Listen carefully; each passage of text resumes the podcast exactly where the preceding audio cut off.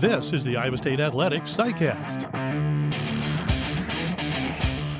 The CyCast is brought to you by Van Wall Equipment. Visit any Van Wall location today to test drive the full lineup of John Deere compact utility tractors, which have the power and versatility to conquer anything this season.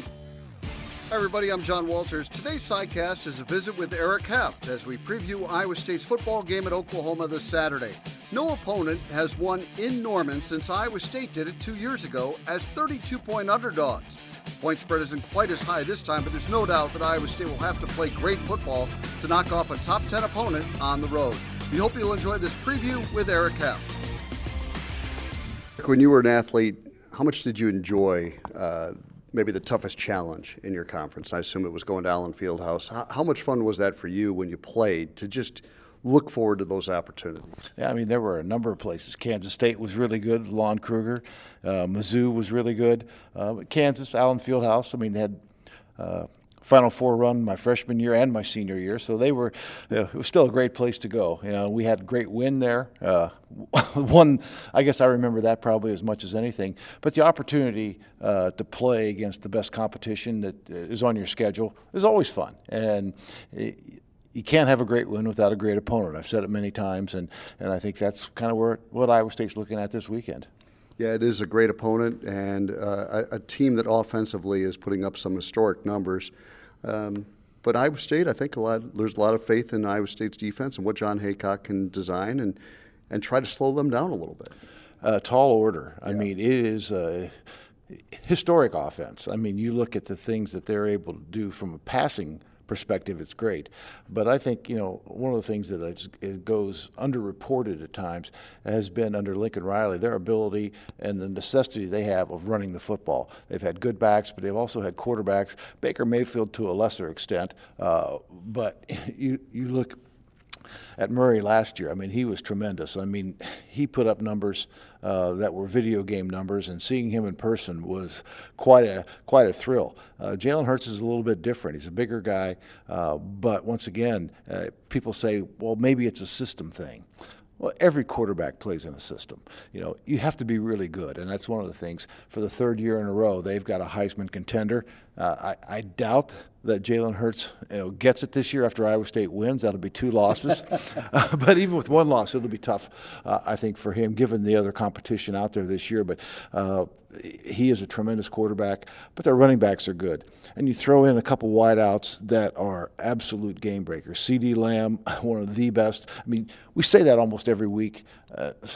These games in the Big 12 that Iowa State has played Tylan Wallace, you know, Mims, you know, at Baylor. I mean, they've seen great receivers, but you throw him and Rambo in there, they've got two really outstanding guys who can who can be game breakers. So uh, it is a great challenge, you know. Uh, but at the same time, it's been a great challenge, and Iowa State has pl- had a really good game with Oklahoma here last year when they uh, certainly didn't take Iowa State for granted a year ago. So I think uh, it, it should be a great matchup for sure but a real challenge for Jon Heacock in that defense. But once again, you know, if they eliminate the big plays, right. make them drive down the field.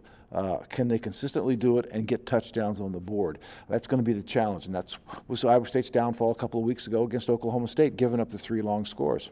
And that's something Oklahoma does more than any team in college football is have explosive plays but it was really uncharacteristic to see a Heacock defense giving up three 50 plus yard touchdowns. That just hasn't happened with him here. No, and I don't expect that it's going to happen again, but it certainly must not happen uh, for Iowa State to be successful Saturday night. Uh, if you look at, uh, you know, once again, they've got the big play guys, but Iowa State's defense is designed to stop those big plays, uh, make them, you know, no, don't give them too many chunk plays at all, but certainly take away the 50 plus yard scoring plays.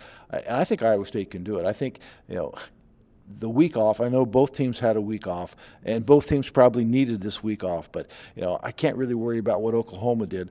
I'm really, uh, really excited to see what Iowa State did. Uh, maybe fine tune a few things, get back to basics, and more than anything, get your mind right. Uh, it's a long grind. It's a marathon, uh, and you played seven weeks in a row, and you played great competition throughout that seven week stretch and just to have a week, okay, and then the, the great part is, and then you don't come back and play a team that you know you're better than. You play a team that you know you have to bring your best. So I, I think the psychological aspect is going to be sharp, for, probably for both teams. But once again, I can't worry about what Oklahoma, how sharp they are.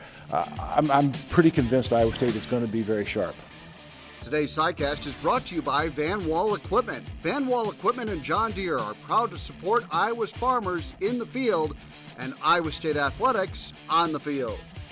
We've talked quite a bit about the defense, but offensively, what do you think Iowa State uh, needs to do to kind of get back in their groove there? Well, I think once again, uh, just like every game, you, you got to get a run game established through the tailback.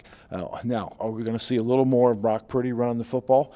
I don't know. Uh, but if he's healthy, I would expect maybe that would be part of it. Oklahoma has not defended that part particularly well. That's where they have shown a little bit of vulnerability. So uh, just pick and choose your spots if that's if that is the game plan. But the other thing is, is protect Brock.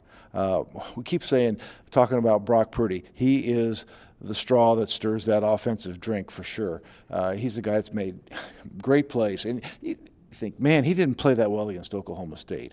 Well, he had 300. I mean, what three? Yeah, 378 yards uh, throwing the football. Yeah, he made some mistakes. Probably put too much on his plate at times. Uh, that's why getting the run game with the tailback, or even with Brock established, is, going to be really big in this game. Uh, you know, I look for uh, big game from the tight ends too. I think they're a little bit susceptible there, uh, and Charlie Kolar's got a little added motivation being a Norman native playing, you know, in his hometown. So uh, but I think once again, don't turn the football over. You know, turnovers killed Iowa State. Virtually every loss Iowa State's had this year, it's been the turnover bugaboo that has kept them from being on the winning side of the ledger. So we'll see what happens, but I think that's the number one thing. And this is one of those, you know, Matt Campbell talks all the time about winning the margins. Okay, well, how in the world did Iowa State go in there with Kyle Kempt two years ago and win? Well, Kyle played a phenomenal game. Right. But Iowa State tackled really well. They blocked really well. They didn't commit penalties. They did not turn the ball over. They were good on special teams. They did all those little detail things that Matt always talks about, and that's what you have to do if you're going to go in there and win. Nobody else does.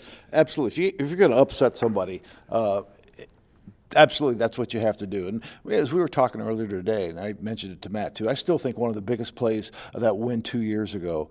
Well, you're down what 14, uh, just a minute or less than a minute to go in the first half. Iowa State gets the ball back, and they take a shot downfield. Hakeem Butler makes a great catch, you know, but you get a field goal. But the three points were very important for sure. But the tone that's set, you're going to the locker room with some momentum, and you're also going into the locker room knowing, hey, these coaches are here to win.